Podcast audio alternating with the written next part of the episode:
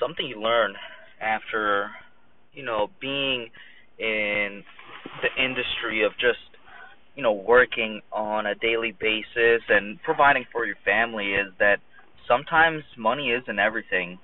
Uh, and as much as everyone wants to get paid more and take more home to do all those other things, it, it's not always about that. You know, you see some of these.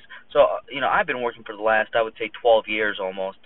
Uh, and not to say it's long to any degree, but you know, you see some of these college kids straight out of college, and they're just, you know, looking at how this is a great opportunity. It doesn't matter where you work, and they're to accomplish so much, and they have high dreams and expectations, and rightfully so, they should.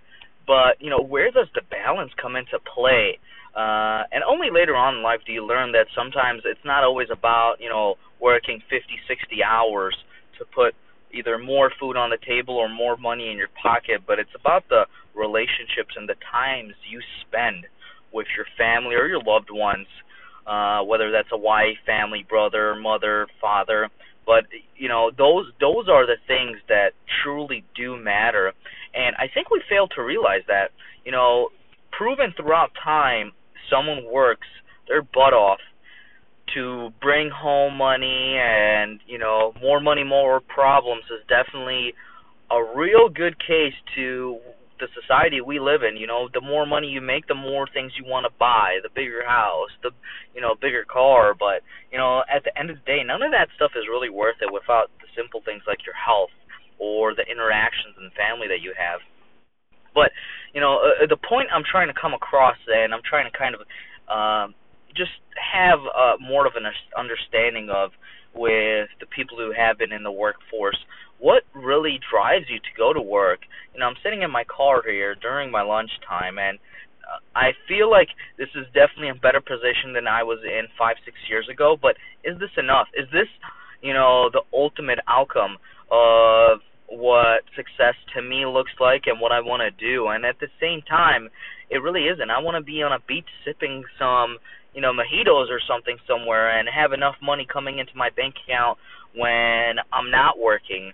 Those are aspirations. Those are goals. Those are things you I levitate to.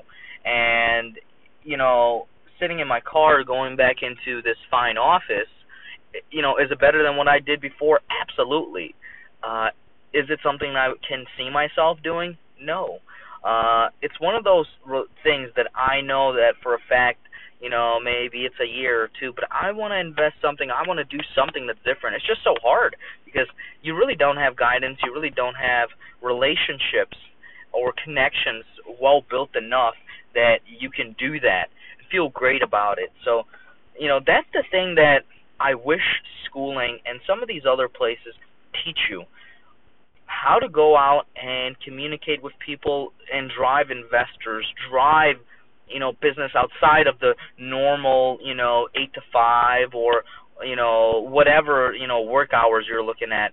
Those are the things that do not have you live a happy lifestyle. And happy is the key word. Who cares if you're making tons of money when you're not happy? It's not great to have money. It really isn't. You can try to be happy but sometimes at the end of the day you end up being lonely. What do you guys think